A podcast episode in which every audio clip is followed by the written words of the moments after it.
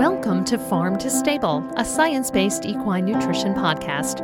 I'm your host, Dr. Nettie Liebert. I'm a lifelong horse person and professional equine nutritionist with the goal of helping horses and their humans create balanced diets to set them up for success, no matter what age, discipline, or circumstance. Disclaimer the information discussed here is based on current scientific research and is for educational purposes only. Every horse's individual needs vary. This is not a substitute for veterinary medicine or nutrition consultation.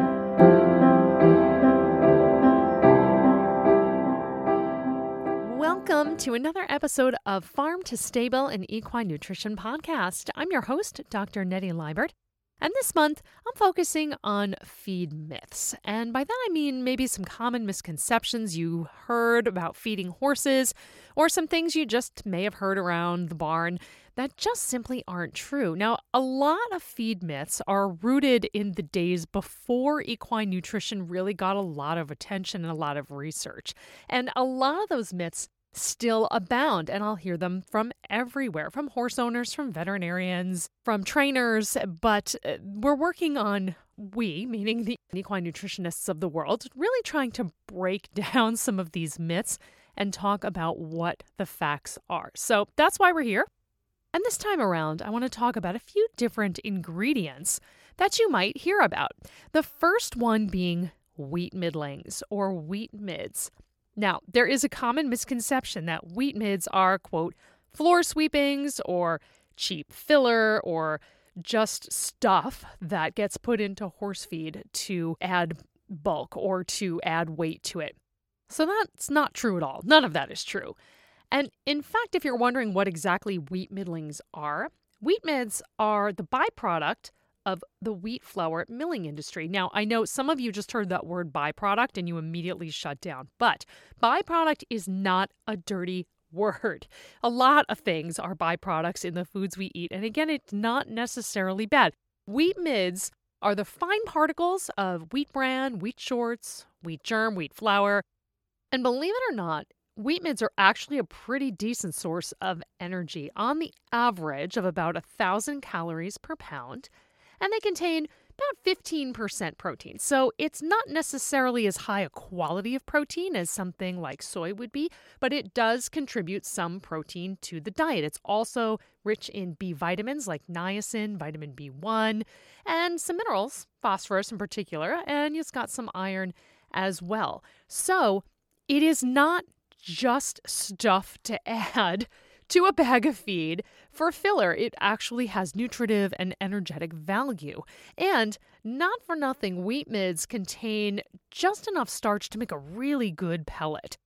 You can use what's called a pellet binder to make a pellet stick together in the manufacturing process. And again, there's nothing wrong with one of these, but wheat midds does that naturally, depending on the formula, of course. Wheat midds can actually be very useful for helping a pellet stick together so that when you open your bag of feed, you don't have a bunch of dust in the bag. So, hopefully, I've shed some light on some of the good things that are wheat midds. Now, another ingredient that sometimes gets a bad rap is beet pulp. Now, I love beet pulp and I think it has wide applications for many, many horses. And in fact, it used to be a joke around my colleagues whenever it would come up because I would always say, hey, just add some beet pulp to it. So there are a couple of myths about beet pulp. One, because it is a again a byproduct of the sugar beet industry, there's the notion that beet pulp shreds are high in sugar. In fact, the complete opposite is true. Beet pulp, the shreds or you know the beet pulp pellets, most of the sugar has basically been stripped away. And what's left is fiber when the horse eats beet pulp, it's what we call a digestible fiber. And actually, it feeds the microbes in the hindgut. So the horse himself doesn't really digest it all that well, but the microbes in the hindgut do. And a byproduct of that microbial digestion are things like volatile fatty acids. And if you're like, volatile what? Basically, volatile fatty acids can be turned into energy in the body. In addition, when the microbes in the hindgut go to work, they will produce things like B vitamins and they help support the immune system. Something like 80% of the horse's immune system comes from the gut. So when you have a healthy microbiome, chances are you have a fairly or at least well supported immune system. Beet pulp has a lot of other applications aside from a feed ingredient. I feed it to my own horse soaked. He gets a lunch every day for it. And you can feed it to help weight gain, to help water intake, as a partial forage replacer, and as a low carbohydrate source of energy. And by low carbohydrate, I mean low NSC, low non structural carbohydrate source of energy. That's again fiber based. Also good for horses that don't have any teeth and you're trying to get fiber into them. Not a total forage replacer, but can be part of a regimen. But I digress. So we talked about wheat midds, we talked about beet pulp. The next one I want to talk about is wheat bran. Uh oh, we're bookending here. So, wheat bran specifically. Now, this is sometimes a feed ingredient. Sometimes, if you go to the barn on a cold winter's day on the weekend and the barn manager says, I'm going to bran mash all the horses. Once a week, we do it. And then what happens? The horses probably have some loose stools or maybe some diarrhea, and they say, see, it has a laxative effect. Absolutely wrong. A horse would have to eat more bran than they could physically consume to actually have a laxative effect. So, if one is feeding a bran mash to their horse not regularly, and you're feeding a good amount of it, and then you observe some digestive upset or some loose stool, that loose stool is probably a result of digestive upset rather than a quote unquote laxative effect of the bran. So, bran itself, again, your horse would have to eat so much of it. And I really hope you're not feeding that much. You're not, because it would probably be more than he could actually consume. Now, that said, should you not feed bran? Is it bad? No, of course not. But as with anything, if you want to feed it to your horse, it should be done as part of his regular diet. The asterisk here bran has what's known as a reverse calcium to phosphorus ratio. So, what that means is that it contains more phosphorus than calcium. Why do I mention this? Because in the diet, you want to feed at the very least the same amount of calcium and phosphorus. Ideally, in an adult mature horse, you're looking at one and a half to two times the amount of calcium compared to phosphorus. Why is that? If you feed that ratio the other way and you're feeding more phosphorus than you are calcium, you're going to affect calcium absorption, you're going to affect bone metabolism, and even in adult mature horses, you can end up uh, with something called big head syndrome or some problems with bone metabolism. Now, if you're thinking, oh my gosh, I have to take all the bran out of my horse's diet, no, you don't. You just have to balance it. So, one thing you could balance it with is uh oh, beet pulp. Yeah, because beet pulp is very high in calcium. And if that's not the way you want to go, a flake of alfalfa, a ration balancer. It's general terms, but again, you won't really know exactly if it's balanced unless you have a nutritionist balance your horse's diet. But in general, yes, if you are adding bran to your horse's diet, you want to make sure that you also have a good calcium source as well. I think I want to touch on one more. It's a hot topic in some very small circles. And this last one I want to talk about is soy. Now, you might say, What? I've never heard of a myth about soy, and others of you might have your blood pressure starting to go up. There are so many myths around soy. For example, it'll cause your stallion to act like a mare. It's inflammatory, it's full of pesticides, it's anti nutritional, it triggers allergies, which is incredibly rare.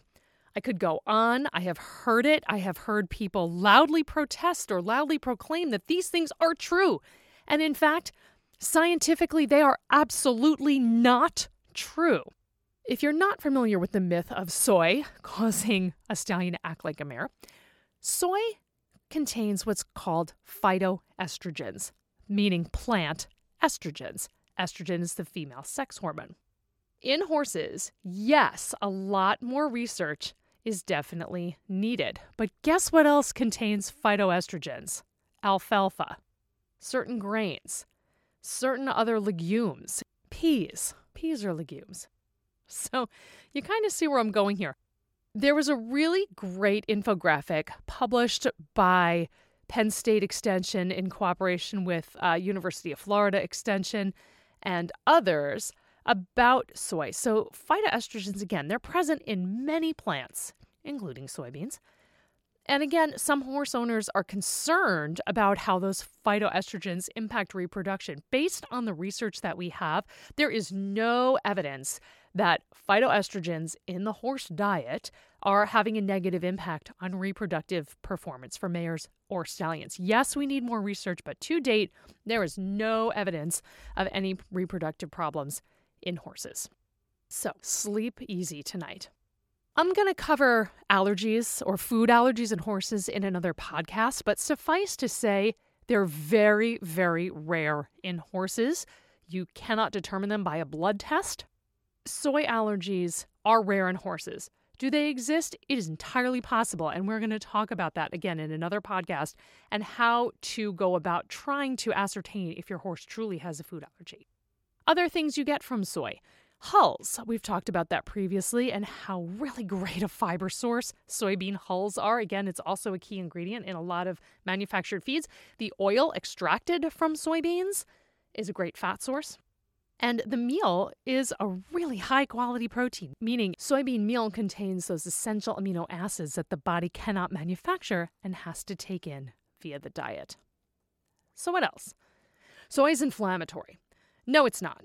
In fact, research shows it's actually anti inflammatory when consumed in moderate doses or moderate amounts. It's not full of pesticides. There are monitoring systems in the United States through the United States Department of Agriculture, internationally uh, through RASFF, that test and monitor these things. And if they find some batch of a given food that has pesticides in it, they pull it off the market and they cite the uh, country or the manufacturer of origin. So these things are monitored. There's another myth that soy is anti nutritional. It's not. Soy does contain something called a trypsin inhibitor, which is completely inactivated when the soybeans are cooked. So, as long as you're not eating raw soybeans, this is not a worry. So, that's a quick hit on some of the soybean myths. I probably spent more time on it than the others, but it is an important one because a lot of the rumors about soy that you might hear are simply not true. When in doubt, if you hear some of these things, be very careful about what you read on the internet and who is writing it. What I would recommend is that if you have a question you're unsure about, you reach out to your local university extension agent and see what scientific information they can relay to you. They will have access to peer reviewed papers, again, if you can't find them or you're not sure what they mean online, and they can help talk you through what's real and what's not. So, I'd like to thank you for listening to our latest rendition of Feed Myths and Busting Feed Myths this November 2023. If you're listening later, thank you for coming back and listening retroactively. If there are topics you'd like to hear, reach out equine nutrition phd at yahoo.com be happy to cover a topic that you are interested in hearing. In the meantime, we're going to continue with our Feed Myths series through November, and I hope that you learn something new and maybe even learn something new that you thought was true, but found out that it really wasn't. Why not? It's sort of interesting when you learn something new like that. Thank you so much for listening. Please like, subscribe, and share if you found this content interesting. I look forward to having you here next time. Thanks so much, and happy riding. Thank you for listening to the latest episode of Farm to Stable, a science based equine nutrition podcast. Please share and subscribe if you found the content interesting. And if you have a topic you'd like to hear about, send it to equinenutritionphd at yahoo.com.